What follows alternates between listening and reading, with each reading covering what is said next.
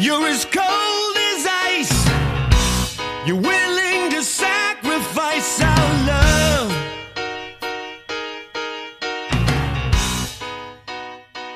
Hello, everyone. Welcome to the Ice Cold Takes podcast. I am your host, Joey DeBeglio, and the New York Rangers have finally settled on a head coach this week. On Tuesday, the Rangers announced they had hired Peter Laviolette to be the 37th head coach in franchise history. Today, I have a special guest to help break down and analyze the move. Returning to the show is Newsday reporter for the Rangers, Colin Stephenson. Welcome back to the show, Colin. How are you? Joey, I'm I'm good. I'm uh, I'm happy to have this done and behind us, and you know we can talk about it and um, you know kind of get the summer started. I guess. Yeah, we you were joking uh, with me before the show started uh, about how you know all the Rangers finally made a move that kept us on the edge of our seats for about a few weeks, about a month actually, right? A little over a month now that they, Well, uh, it was, eliminated. it was like May 6th, so it ended up being like uh, not quite six weeks, so like five and a half weeks. Mm-hmm. Yeah, so Gallant get uh is out. You, you know, we have the the rumors like all over the place. You have maybe Quenneville comes back, Patrick Roy, uh, John Hynes gets released or uh, gets fired by the Predators, and he's you know in the running. But ultimately, the Rangers settled on Peter Laviolette, and uh, also I was telling you that this is like a complete role switch for you know in 2012 the Rangers had John Tortorella and the the Flyers had Peter Laviolette, and of course, 2012 is famous because they had the the 24 seven series for the Winter Classic, and now Laviolette's coaching the Rangers and Tortorella is coaching the Flyers. Who would have thought that would happen? Well, you know, it's it's funny. It, uh, that's this league, though, right? I mean, guys go around and and and um, they get multiple shots at a job if they if they've done well, right? Which which Laviolette obviously has and Torts has. Um, so uh, this is, I think, what the sixth job for uh, for Laviolette, if I'm not mistaken. Let's see, it was the Islanders, Carolina, um, and then Philadelphia, Nashville, Washington is five, and then the Rangers are six. So yeah, I mean he's been around, um, but he's but he's won, and that's and that's why he keeps getting hired, right? I mean he's he's he's won a cup, he's been to you know he's been to three finals, um, and he's the uh, the winningest American-born NHL coach, right? It's 752 regular season wins, and um, he's won more playoff games than he's lost. Uh, so uh, he's he's had success. And when you have success, um, you know, it's probably the best way to stay employed if you're a hockey coach. Yep, he's been around the league for for a long time, and this is his fifth team in the Metropolitan Division. I know, Yeah, like the division hasn't been the same for Right, forever, right. but five out of the eight teams in the division, he's now going to be coaching for. That's uh yeah, I mean for a while. yeah, but so I mean I guess you're familiar with the guy, right? I mean, like you, you don't have to do a whole lot of research to find out about this guy, right? I mean, you know, all you got to do is uh I mean, you play him four times a year or whatever, and um, you know, I mean, and and all the people that he knows, you know, so um, probably wasn't that difficult to do back, you know, all the the, the due diligence on uh, on him as opposed to some other candidates that maybe don't have as much of a track record. hmm He's he's the uh, one of four coaches in NHL history to appear in the Stanley Cup Finals with three different teams. So that's some pretty pretty exclusive company there. So I don't know Yeah. what I didn't know that. I don't know what the record is if if anybody's brought four different teams to a cup final. I won't I won't speak too soon though. I won't speak too soon. I'll I'll pull back from that. yeah, yeah, I'll, I'll, I'll have to look that up. I'll look that up and I'll let you know.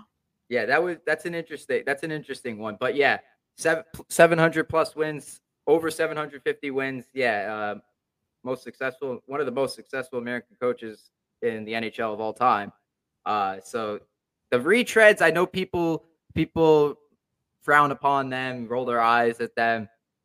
Like, listen, I think this is uh this is a tough decision for Chris Drury, but I also think it's a safe decision. I was talking a little bit about it yesterday. Um, I think it's a safe decision because you know this was an underachieving year by by uh, many standards for the Rangers. You know, after reaching the conference finals two years ago, they get bounced in the first round by the Devils, who were had a good portion of their roster without any playoff experience. So you losing seven to them, the expectations for at least next season have to be sky high. Like I won't say cup or bust, but you got to at least win a round the playoffs. Yeah, well, I, I think that's probably fair. Um, I I don't know that you can ever put that kind of pressure on a guy and say, you know, if you don't win the cup, the season's a failure. But uh, yeah, uh, you know, they, they winning a round is, is a start. Um, and I think ideally, you know, you'd like to think that with the roster that they have, you, you could do more than that. hmm Yep. Uh, And, and here's the other thing: if you're gonna lose a, a round, you're gonna lose in the first round. Don't lose to the Devils, you know, or the Islanders. You know what I mean? Like, you know, you're gonna lose. you know, Well, I guess you wouldn't play Boston in the first round, but uh, if you're gonna lose to Carolina or somebody, that's one thing. I, I, I think it, you know, losing to the Devils really hurt. Yeah, because I I agree with that because they the Rangers and the Devils. I mean, the Devils have been kind of rebuilding for for a long time.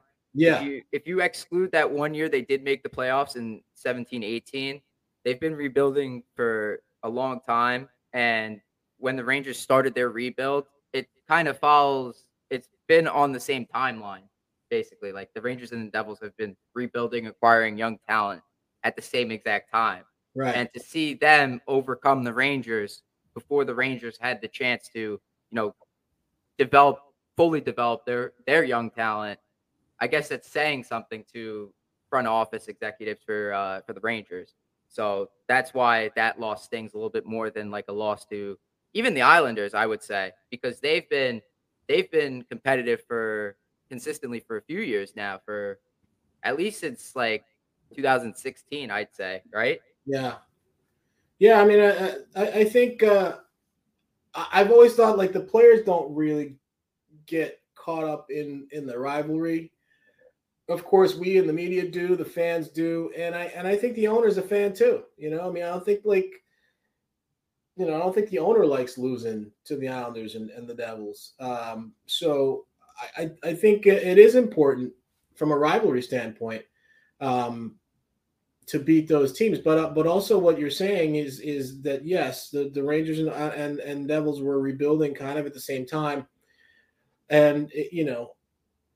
The Rangers, we thought were ahead of schedule when they went to the Eastern Conference Final in 2022, and then you know now all of a sudden you know you expected them to boss the Devils, and they and they didn't. So now you're almost back to the drawing board and, and, and saying, well, what did we do wrong? And and and to be to be honest and to be fair, I think this past season was just something was not it was not the same for the Rangers as it was the season before. I mean, like, yes, they you know they had 107 points and and um, you know it was a good season um, in terms of the regular season, but they just they didn't achieve as much, and they may have overachieved the year before. But once you've set that bar, you know you want you want to clear the bar, right? You don't you don't want to like fall short of that bar. Um, and so it was it was just a weird season. Uh you know i will say other than the fact that they they were healthy i mean they didn't have any any real injuries. Ryan lindgren was the only only regular who was injured for any significant amount of time. Phil missed some games with you know we believe to be concussions. Um and obviously uh um Kravtsov missed some games early in the season with a, an assortment of things. But uh, for the most part, they were very healthy. But other than that, um, a lot of stuff just didn't go right the way you expected it to go. Um, you know, I, I, guess you couldn't have expected Kreider to score 52 goals again. Uh, and he didn't. And he got 35 goals, which is a nice number. Um, but it just, you know, it just uh, wasn't quite the same. And so it remains to be seen if you know, a change behind the bench is going to kind of spark them to, you know, get back to where they were in 2022. Mm-hmm. I was going to ask you about how the players kind of responded, like towards the end. It seemed like, I don't know, something felt off. I don't know if you felt any differently. Uh, something felt off with uh, how the players um, left, you know, like with the exit interviews after they had lost to the Devils. And as that series went from like game three to four, and then you go to game seven, it's just the players they weren't playing the same way that we know that they they've played in the past. Like not even considering this past regular season, like last year, uh, when they went to the Eastern Conference Finals, like guys like Zibanejad and Fox, uh, the playoffs left a lot to be desired from from those guys. Panarin even. Did you feel like the same way? Like something, maybe mentally, something felt different. Well, I, sometimes you can't put a finger on it, but clearly Panarin, you know, he, he didn't score a point. It, you know, he didn't have a goal. He played seven games. He had no goals. Uh, he had what I don't know, two or three assists in the first two games, I think, and and went scoreless in the last five. Uh, and that was a that was an issue. Um, and you, you know, there's any there's always a bunch of things you can point to. You could point to, you know, getting Patrick Kane might have been overkill. You know, at the time when you got it, like you know, you, you got Tarasenko and you think, okay, we've got the right wing we were looking to get, and then it became possible to get Patrick Kane and, and they went for it and you had to go for it, right? And you had to do all those crazy gymnastics and play two men short or a man short for a couple of nights and um, because you didn't have the cap space to call up anybody from the minors and uh, so you did all that. You went through that, and you get a guy, and Patrick Kane was one of the greatest players in in our generation. Um, and you know he wasn't necessarily what you were hoping he would be. You know, he was okay. He got his points. Just didn't. You know, he had a couple games where he, he he looked really really good, but he wasn't that dominant player, and and it just may have messed with the chemistry a little bit. I don't know. I don't. You know, it's impossible to say yes or no or or this is exactly what happened. But yeah, something was off. Something was a little a little off. Now, um, with Zibanejad, you know, he's a guy, he's a two way center. He plays against the best center on the other team. Um, and so I think for him in a seven game series, yes, you expect maybe more points out of him and goals and such. But I think he's better as a series as as this as the postseason goes longer, right? So if they if they would have gone if they would have gotten through that first round and gone to a second round, um, you know, he would have probably piled up more points. The, the Panarin thing, though, I think I, I, don't really know what that's about. I don't know if that's a style thing or if if he, you know, because the game does change um, in the playoffs from what it is in the regular season. So it may be that uh, it's harder for him in the, in the playoffs to produce uh, than it is in the regular season, just because of the way the game has changed. So I don't know. I mean, these are these are things that you know you know time will tell on i suppose his his playoff numbers it's not like he's traditionally a bad playoff player like he had pretty good numbers. Uh, he had decent numbers you know in 2022 they weren't you know off the charts eye-popping numbers but they were good. Um, and he had good numbers with columbus in the playoffs. He had good numbers with chicago in the playoffs. So um, i don't think it's a thing that he's not a playoff player. I just think that you know something just wasn't quite right. And you know clearly uh you know we're going to put it on on gallant um you know chris drury i guess had some differences with gallant and then after talking to all the players um apparently there was feedback that suggested that you know some of the stuff that didn't work was was due to him i know the players were frustrated by the you know the frequency with which he changed lines. Um, you know that's the one thing that that is easy for us to notice. You know, you notice that these two guys are playing with a different guy on this shift, and um, the system stuff. I think most of the players, the veteran players, anyways, Zibanejad and Panarin and Kreider. I mean, they kind of feel like they know what they're doing and and uh, and let us do what we do.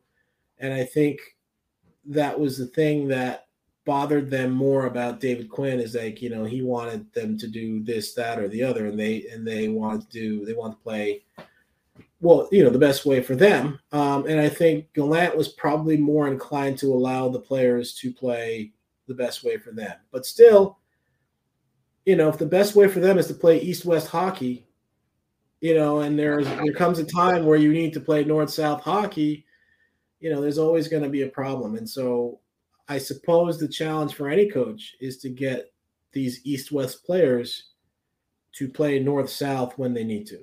Mm-hmm. I've said this. I've said it before on the show. I think it's a very good observation. Uh, I think Vince was talking about how some were saying that uh, Gallant there was issues with Gallant and his in-game adjustments. So, like right. like you said, yeah. playing in north in east-west style, but when you have to play in north-south style, shifting to that. Mike, I'm interested to see if Laviolette is is better at doing that because he's more experienced in the league he's got what over 20 years of experience coaching behind an NHL bench. So maybe, you know, he not only gives the message that that you know you got to change the style when the team is trapping or playing all their guys back, but also how he says it too, like how he yeah. presents itself too. Yeah, I mean, it's how you talk to a guy and how you get that message across is important to these guys. They're not robots they're people. Um, and in in the case of you know Zibanejad, Panarin, and Kreider, I mean, they're they're people who have had success in this league doing things, you know, that that uh, play to their styles respectively. So, you know, if you're going to tell a guy, well, I I don't want you to play to your style because I want you to make this sacrifice and do this thing for the team you know, you have to get him to buy in. And in order to do that, you know, you have to find the right way to approach him about that kind of thing. So, yeah, you'll see. I mean, and that's the, you know, when they hired David Quinn, it was probably a simpler um, assignment, right? I mean, they knew they were rebuilding. They knew they were going to have a lot of young guys. They wanted a, a coach who had experience with young guys who could kind of groom these young guys. And so Quinn was here for three years um, and then when it was time to move on from him, now the challenge became okay. Uh, we need a guy who can relate to our veteran players. You know, some of those young players that are here that you know that he, he did a great job with, for instance, Pavel Buchnevich, and um, you know I think he he identified you know Phil Chytil and and did some good work with him. And um, but now you need somebody that's gonna you know, get the most out of Panarin and then the most out of Zibanejad and the most out of, you know, all these other guys. So um, we'll see if if if uh, Laviolette can do some of the same things that Gallant was good at and also do some of the things better that Gallant was not good at. You know what I mean? Like, because that's ultimately what you need. You need a guy who who can do all those same things Gallant was good at and, and also is better. And you know and the things that Gallant was was weak at you know maybe do a little better job in those areas. Mm-hmm. i'm interested to hear uh, if you have heard anything about like laviolette's uh, main style for for his teams. Uh, i've heard that he he uh, is very he's like focused on the forecheck but also that his teams are very good off the rush. Um, how is is he going to in- inject both of that, or is it going to be more one sided than the other? Because I've I've heard fans say that you know, listen, the the Rangers were too skilled up front. They didn't have enough guys to win puck battles when the games mattered against the Devils. So I'm I don't know how his what style he's going to bring to the table. What well, what are the Rangers hoping for in that hire? And that's and that's the that's another interesting question because I was talking to someone else today, and it's like you know, the roster is not going to be very different from what it was this year.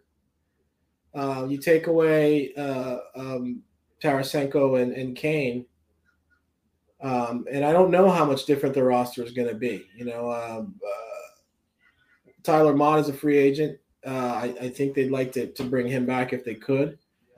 Um, they'll obviously i don't think they'll bring back Niko Mikkola so that they'll have a, an opening at the back end there and maybe one of the young guys can come up and take that. Um, we'll see if they if they can you know if will cooley uh, who had a nice season rookie season in hartford you know can can win a job. We'll see if brennan othmann who you know was their first round pick in 2021 just finished up a nice junior career um, we'll see if he can make the team um, but I, I don't know that they have.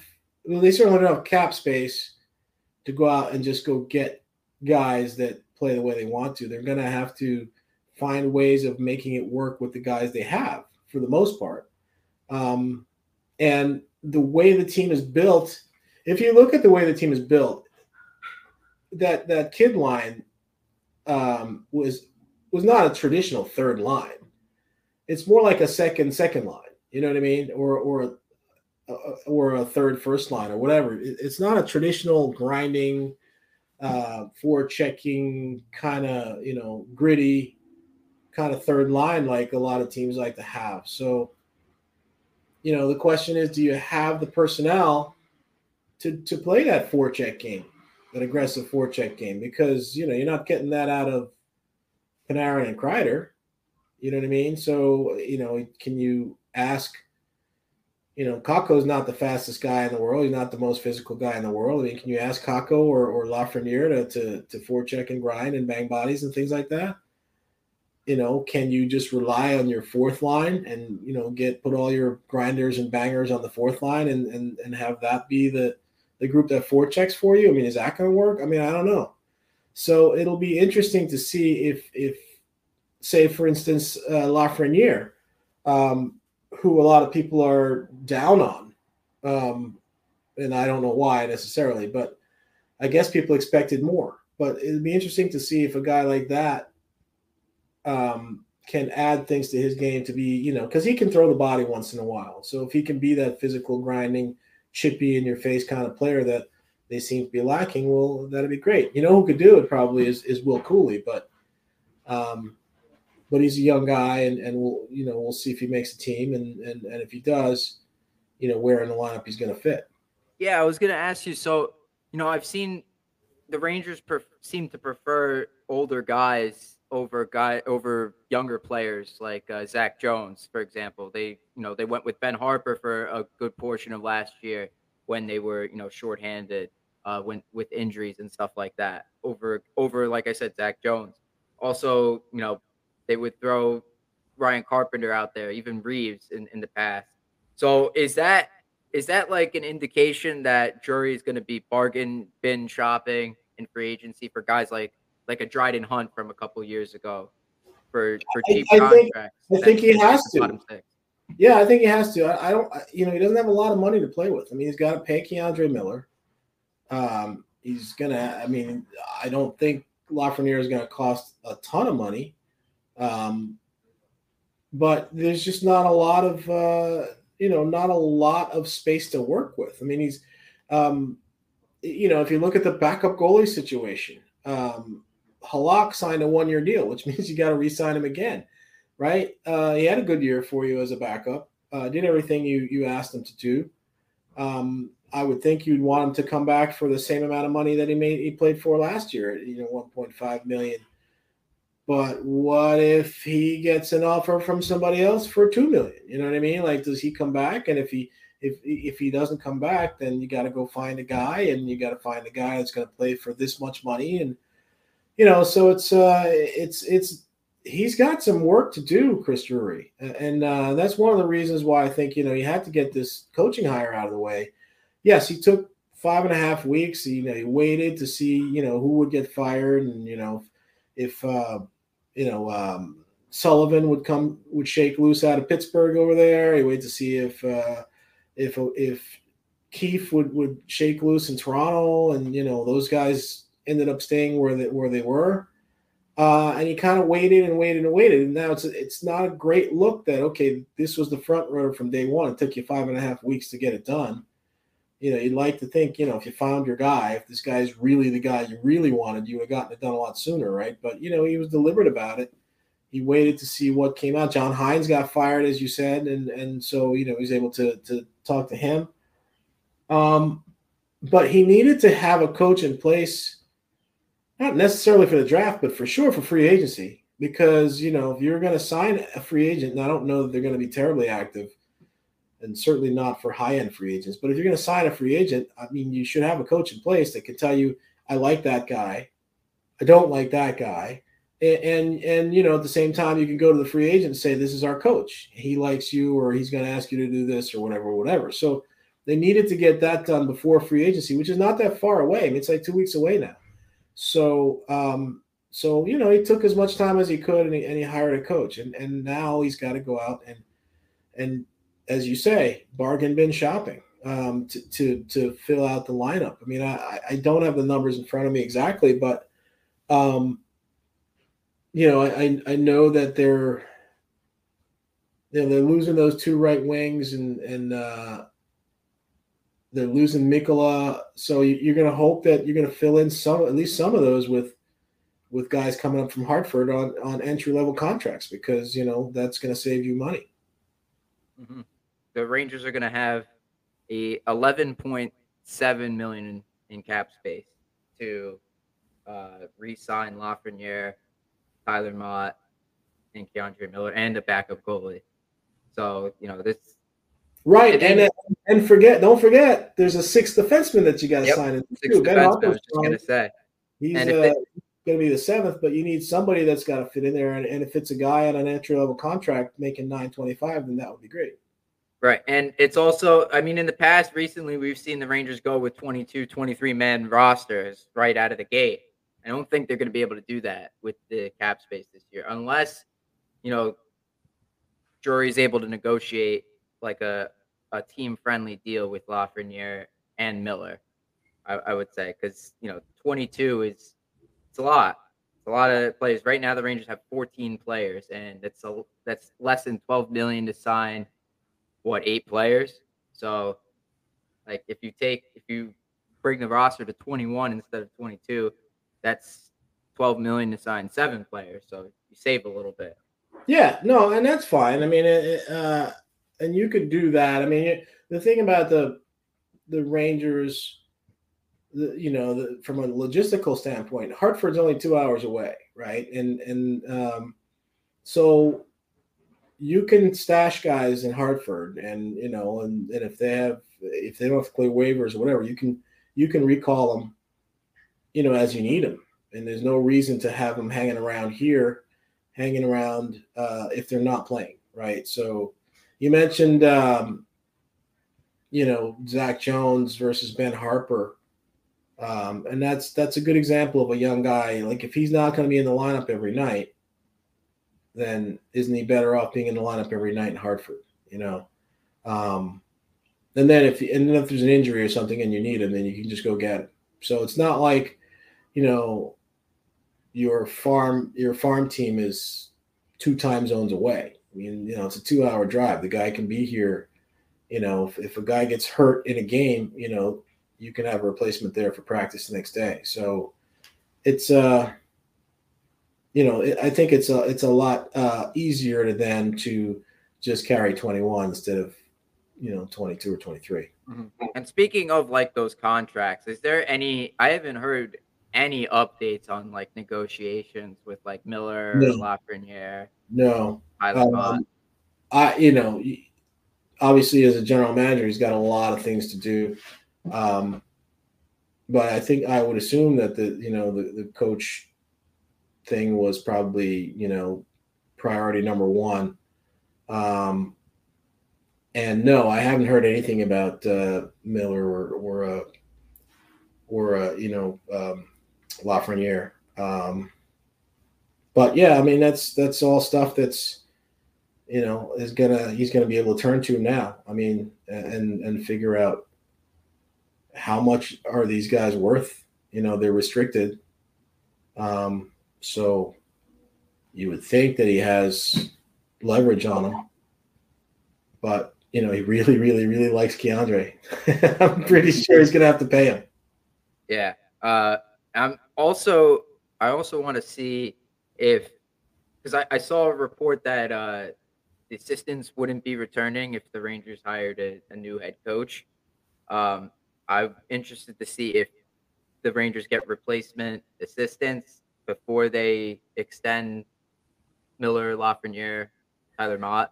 I think that's probably less of a of a priority. Although I, I don't know if um you know if Laviolette has assistants who travel with him. Like you know, Gallant had two guys that you know go with him everywhere. Um, I don't know if, uh, Laviolette is the same way, but you know, Gord Murphy, I, I you know, I understand won't be back. Um, so I, I think that there's he's going to have to fill out a staff, right? I mean, assuming assuming uh, Benny Allaire comes back, and I don't see that guy going anywhere. Uh, you're still going to need you're going to need somebody to run your defense. You're going to need somebody to run your power play, um, and maybe another guy. You know, so you know there's there's some work there to do, but but I would think Laviolette's going to be heavily involved in in that uh, in that process, and and we'll we'll uh, you know the media will get to meet Laviolette uh, on Tuesday of next week. So I'm sure that that you know if they haven't hired anybody then that'll be a topic of discussion at that time. Mm-hmm. Yeah, and I mean the with the with the assistant with the assistant coaches, uh, they didn't announce that Allaire was staying already. I thought they did that already. Uh a while ago. I I I don't know if they if they if you announce that a guy's staying. I think it's more like you announce that a guy's not coming back. Um, yeah, it was they they said they uh forget who it was on the, the roster that wasn't coming back, and in that time it was like everybody except for Allaire. Um, well, I think that initially they had said that the, the Gallant's two, um, you know, the other two guys had left, but Murphy was still Gordon Murphy was still around, and then, but now that that uh, Laviolette's been hired, it doesn't seem like Murphy's going to be around anymore. So I, I, don't know. We'll see. I mean, I yeah, I don't. Maybe you're right. Maybe I missed it. Uh, but Mike Kelly and Jim Midgley were relieved yeah. of their duties. Yeah, those guys. But um, Gordon Murphy wasn't. Not at that time. Yeah, not at that time. Yeah. But did I read it right? Mark Chacho, I think that's how you say his name. The skills yeah. coach, he's staying. Well, I, I mean, I suppose that'll be uh, that's to be determined. I mean, I haven't heard that he's not. You know, I, I don't see why. You know, he's not a bench coach. He's a guy who works with the players on conditioning and things like that. So, um, I suppose, as far as I know, he's staying. I don't. I don't know. Um, I don't know of any any reason why he wouldn't. But you know anything can happen with with uh, with hockey and particularly with uh, you know Chris Drury as your GM. Mm-hmm. I know I know some people wanted Knoblauch to you know be the head coach of of the team, kind of go the route the Jay Woodcroft, Jared Bednar, John Cooper route, where you get a guy that wins at every level, like AHL or ECHL, and then goes to the NHL. Um, is it?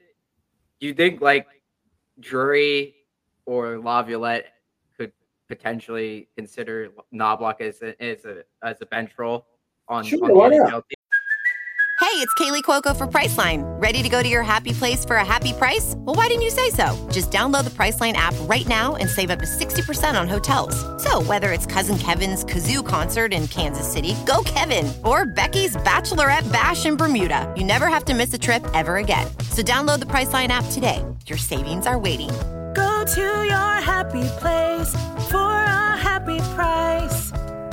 Go to your happy price, Priceline.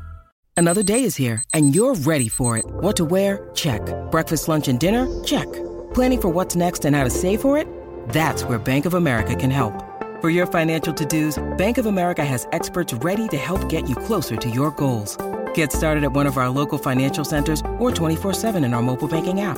Find a location near you at bankofamerica.com slash talk to us. What would you like the power to do? Mobile banking requires downloading the app and is only available for select devices. Message and data rates may apply. Bank of America and a member FDIC. When you need mealtime inspiration, it's worth shopping Kroger, where you'll find over 30,000 mouthwatering choices that excite your inner foodie. And no matter what tasty choice you make, you'll enjoy our everyday low prices, plus extra ways to save, like digital coupons worth over $600 each week. You can also save up to $1 off per gallon at the pump with fuel points. More savings and more inspiring flavors make shopping Kroger worth it every time. Kroger, fresh for everyone. Fuel restrictions apply. Yeah, why not? I mean, I, I think it might not be a bad idea. Um, uh, if you're grooming this guy to be a head coach, an NHL head coach, that would seem to be, uh, you know, a good thing to do. But I don't know that.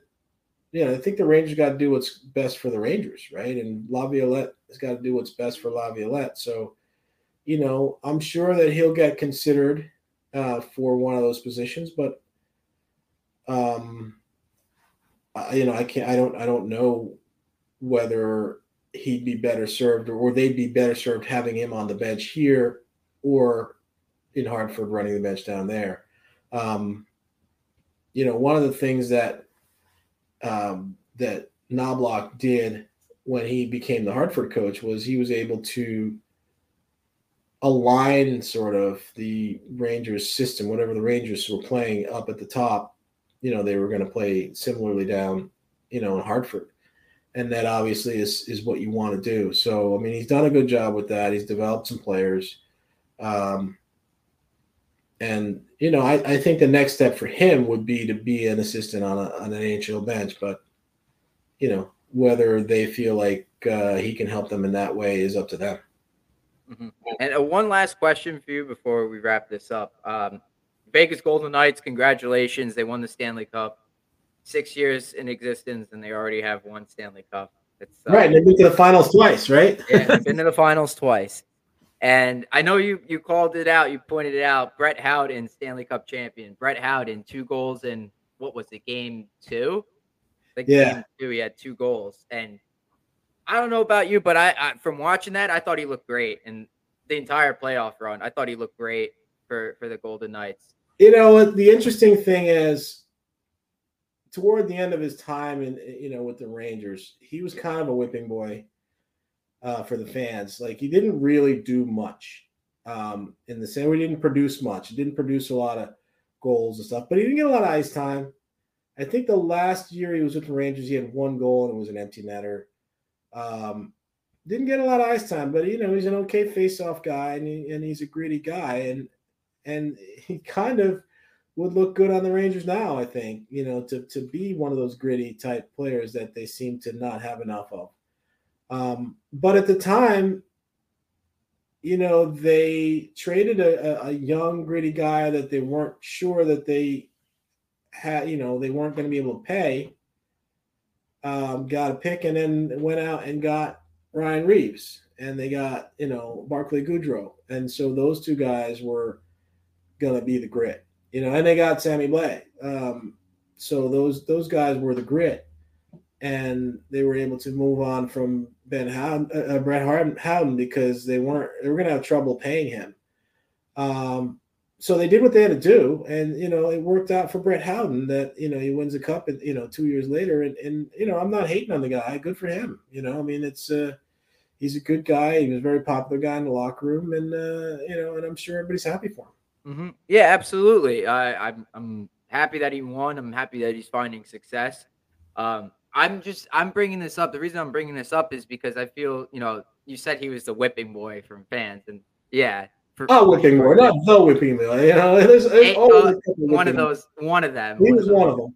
Yeah. Sure. So, but I I see fans like you know voice their frustrations in that like they the Rangers have some trouble getting the guys that they they draft or acquire their forwards especially to get it going in in a timely manner, uh, so to say, right? Like, um, I a lot of people I see the I see this argument come up a lot, like, oh, if the Rangers give Lafreniere more ice time, then he would be a uh, a top line player, right? But like, I think with Howden, he got a he didn't have a, a huge amount of ice time, but he did get a lot of opportunities. Like he played he played a lot of fourth line minutes. He was consistently out there over guys like Gauthier or or uh, any other any other guys that the Rangers had uh, down there, um, night in and night out, and he would play the penalty kill too.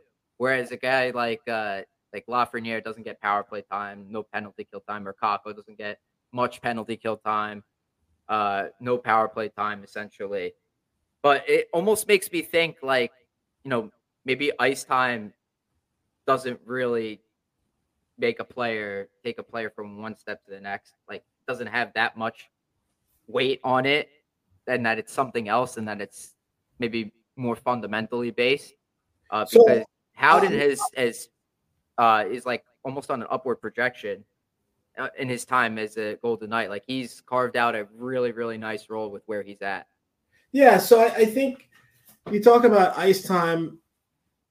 and a player's you know you know being crucial or not crucial to a, a player's success and it reminds me of you know one thing i've never forgotten this you know one of my my first year covering hockey um the you know the rangers coach at the time roger Neilson I, I sat with him and you know was doing a feature on a player a feature story on a player and and one of the things that he said to me and it stuck with me all these years is he said players always think they need more ice time to be better. And he said in re- in reality, it's the opposite is true. They need to be better in order to deserve more ice time.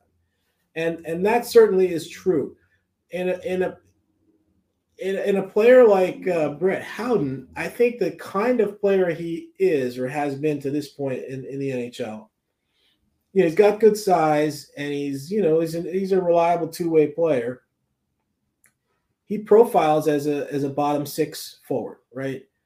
Um, and so no matter like he's gonna get he's gonna have to play with you know 10 minutes of ice time a night as opposed to 18 um so i mean there's there's only so much uh ice time you know is only going to be such so much of a factor with him i mean like the things that he does. He wins face-off. He kills penalties, as you pointed out. Um, he can hit people.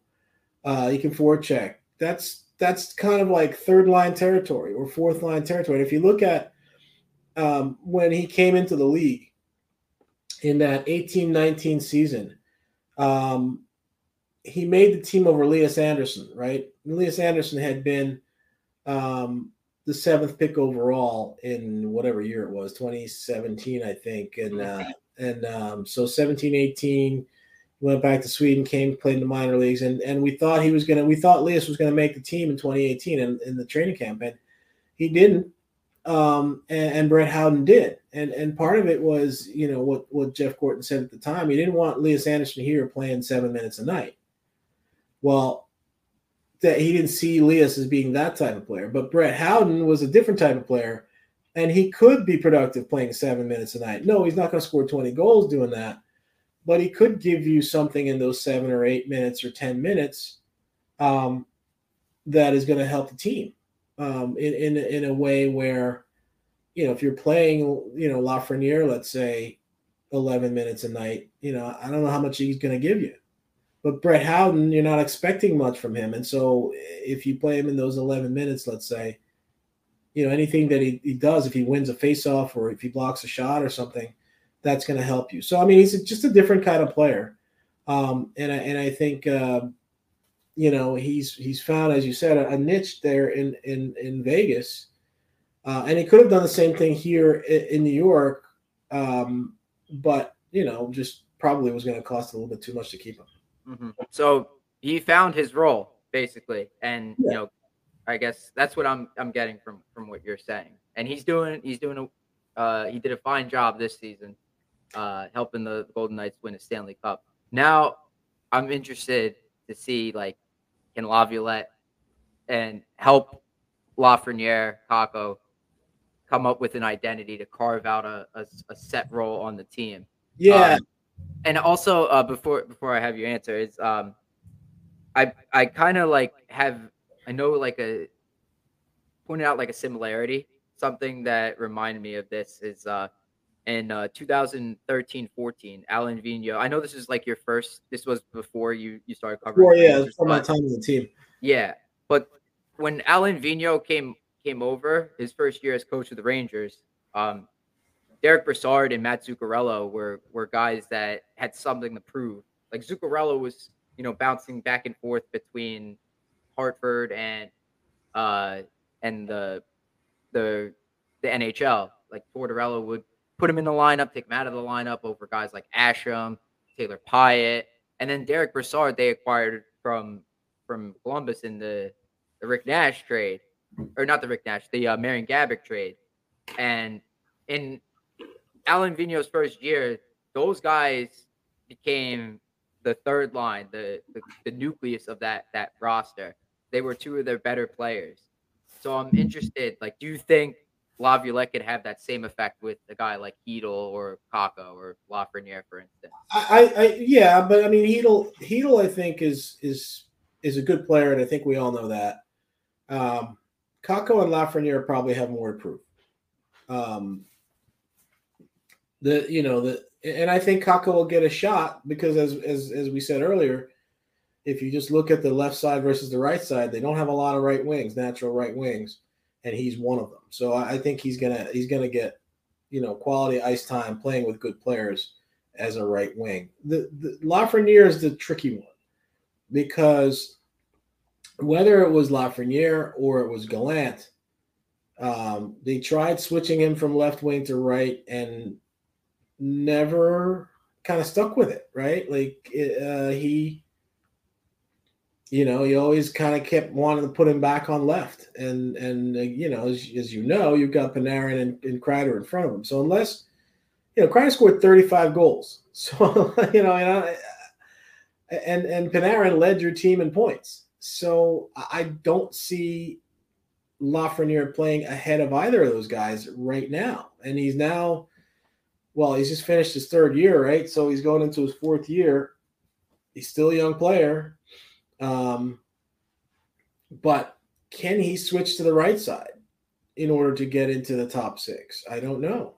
Uh, and we'll see if, La, if Laviolette is inclined to, to try that or just leave him where he is. Um, the, the, the, it's, a, it's a tricky thing I remember thinking in the at the start of last season, and if you remember the the season, the way the season started, um, Kakko was playing up in the lineup. I think he was playing on uh, the first line.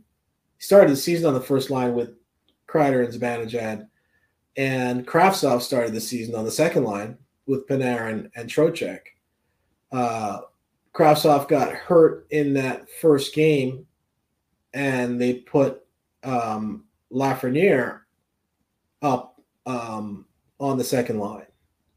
Um, and that worked for a while, and and and eventually, you know, eventually somehow you looked and oh, he's not comfortable on the right side. I don't know whether he wasn't comfortable on the right side or whether Gallant wasn't comfortable with him on the right side, or if it was just an excuse because he wanted to put the kid line back together. I don't know, but eventually it didn't last. You know, he looked good in those couple games, Right, the first 15 games on the right Yeah. side with Panarin. That was the best he looked on the right side. but he didn't it didn't last for whatever reason and whether that's his fault or Gallant's fault i don't know but you know if he's not going to switch to the right side then he's going to be the third line left wing now what i was going to say is at that point i remember early in the season when you know when you had Kakko up on the first wing uh, first line and you had uh, Lafreniere up on the second line i'm looking at Chytil on the third line i'm saying well who's he playing with you know, I was wondering, like, you know, he's playing with, I don't know. He's got uh, some nights he's got, you know, Goodrow on the one side, or some nights he's got Vesey on the one side. You know, sometimes he had, uh, you know, Sammy Blais, or you know, they want whatever, you know. But it was just like it was Phil and whoever. So like Phil needs somebody to play with also. Like if he's going to be your third line center, you need a good player on the third line. So it may be that, you know, Phil and Lafreniere are those two good players, and then you put a banger on the other side, or maybe you, I don't know. I don't know what they're going to do, but That's where that bargain bin shopping could come into play. yeah, you can't just leave Phil on the third line by himself. I mean, Yeah, he's got somebody to absolutely. So, So I, you know, I was talking with some people about how you know other teams have dedicated third and fourth line players on there, like guys that can only play the the fourth line. And while it's great that Vesey and Goodrow can play in the top six, having guys that just stay in the establish themselves on the fourth line, like opens it up, just makes the holes like more apparent for like what you need to fill, what you need to go out and acquire. Well, so Vesey when he, you know, obviously he came to camp on a tryout. Um, the year before, he had been a fourth liner in New Jersey, fourth liner slash penalty killer in New Jersey. He came to camp on a tryout, uh, hoping to make the team as a fourth liner penalty killer, and that was that was ultimately what he was supposed to be. And then you know injuries and whatever, Kravtsov didn't pan out, um, and he ended up Vesey did playing in the top nine for most of the seat for almost all the season, right? Um, Uh, and finally, it got to the point where after the trade deadline and every and they had their whole team and they got you know they got Patrick Kane and you know watching you know Jimmy Vesey and, and Barclay Goodrow on the fourth line, you know was uh, it felt like you know like here's a guy playing on the fourth line that's been playing in in the top nine for the whole season. That it felt like it you know wasn't right, but that's really what he was supposed to be all along. So. Um, but again, if if if Jimmy Vesey's on your fourth line, is that really uh that then you need two other forecheckers, don't you? You need two other. He's not a particularly physical player. He's not.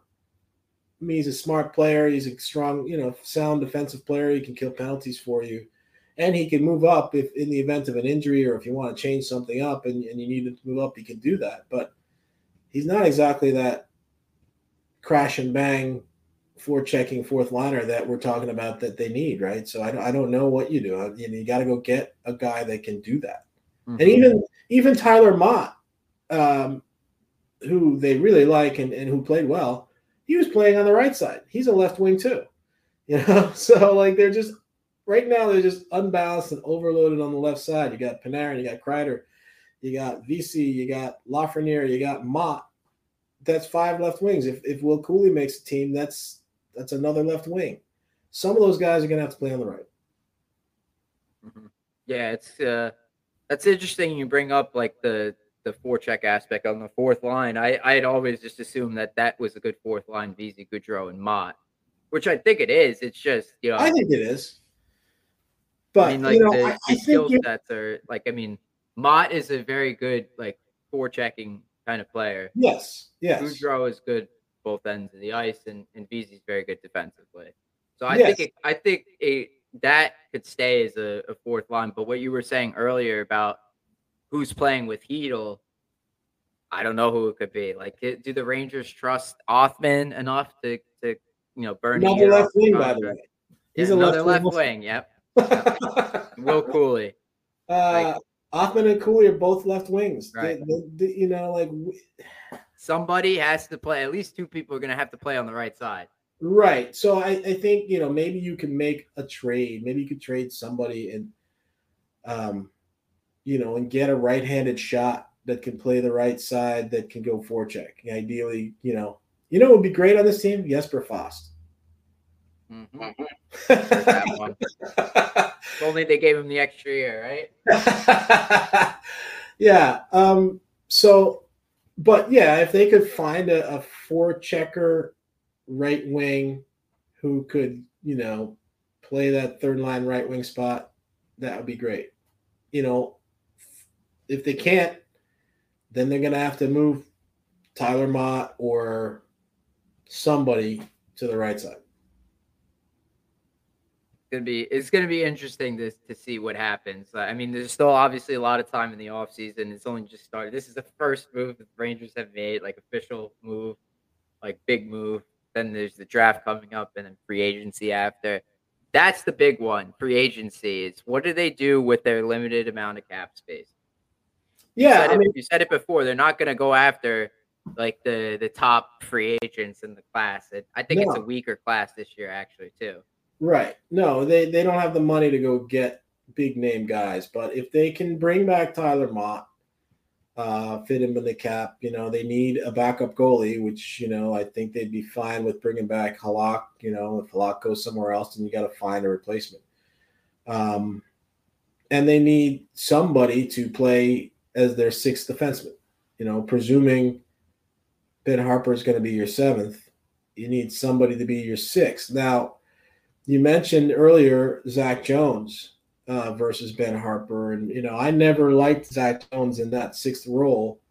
I didn't feel like um, what they needed him to do was his strong suit. Right? They needed a big body in that spot, and that wasn't Zach. You know, um, he's a good player. He can do things. You know, and you know, maybe he could play if you had the absolute right big body stay at home guy on the right side to play with him. But for now, uh, I don't like him as the third pair lefty if Braden Schneider is going to be the third pair righty. So I think Schneider, I think, is a good player, and I'd like for him to not be a straight stay-at-home guy. You know, I think that's kind of what Zach needs right now. But we'll see. Maybe Zach puts on a couple pounds and uh, you know, and, and maybe added some grit to his game in, in the minor leagues, and and uh, and you know, we'll see what happens in training camp if if he's the guy or if they have to go and they'll, they'll probably bring somebody in on a tryout or something and and see uh, see how that goes. But yeah, they're you know they don't have a lot of money to go you know get a get a lot of big name guys. Mhm. It's gonna be it's gonna be real tight. The razor thin the cap space, uh, and uh, you know, got to figure out what what to give Miller, Lafreniere. Like you said, they probably really like K'Andre Miller, and uh, it would be a shame if they couldn't get him extended. Um, and I've also heard like extended past like, you know, a bridge deal because Yeah. then then it, you risk him going to unrestricted free agency a little early. So, you know, maybe they lock him up now. If they Well, can. the other thing, you know, I don't know what the we're operating under the theory that the uh, that the salary cap is going to go up one million dollars. You know, we'll see. I mean, what if you know if the players uh, association and the league are able to come to some sort of deal or compromise, and the salary cap goes up a little bit more, then that would give them some more flexibility. So. Mhm. That is something that I mean. I- It's I'm not holding my breath waiting to see that, but you know if that does happen, then that would help. Yeah, I think for this year, I think it's uh, for for next year. I mean, it's going to be a one million dollar increase, and then Right, after that, we'll, we'll see what happens for, for that. so that's why I'm saying like if you could get uh you know, I mean I know you don't want a bridge deal with K'Andre, but if you gotta do, you know, if you gotta do that, then that's what you gotta do. And then, you know, you hope that down the road when the salary cap is is bigger, then you know you'll have more money to pay him. Hmm Yep. And then you also have to keep in mind a couple years, Shesterkin's contract is coming up, uh, two years. So, uh, you know, how you going to handle that? Hopefully by then the cap will be at a place where, you know, the Rangers will have enough flexibility to, you know, make moves and stuff and keep him around. Yeah, I mean, if they lost him. You're talking you're talking down the road and I'm thinking Yeah. about training camp, you know. Yeah. Uh, but uh but yeah, I mean there's they've got a couple of options, you know. I mean Lindgren and um, Ryan Lindgren and, and Barclay Goodrow are, are the two names that everybody has said, well, maybe they could trade one of those guys um, because they don't have the trade protection. Um, but I don't know. I don't know if I'm if I want to trade Ryan Lindgren right now. You know know. I mean? Yeah, I'm I'm in that same boat. I can't can't stomach that feeling right now. Yeah, I don't, know if I want to do that. I don't, I don't want to go there. So, you know, I mean, it's that's what's interesting about it. That's what's interesting about a salary cap league. I mean, it forces you to make, you know, really hard choices. Mm-hmm. Yep. All right. Well, Colin, we're gonna wrap this up. Thanks so much for joining me on the episode. Uh, I hope the interview with uh, Laviolette goes well. I hope he tells all of his secrets. on the- on the podcast. Yeah, well, I'm not expecting that, but but you know, it's it's fine. I'm sure he'll say all the right things, and and you know, we'll we'll throw as many uh, interesting questions as as we can at him, and, and see what see what we get back. Hey, Rangers fans, thank you so much for listening to the Ice Cold Takes podcast this week. Make sure you follow at Ice Cold Takes Pod on Twitter to stay up to date with the latest Rangers info. See you all next week. Time. You don't have to go home, but you can't stay. No!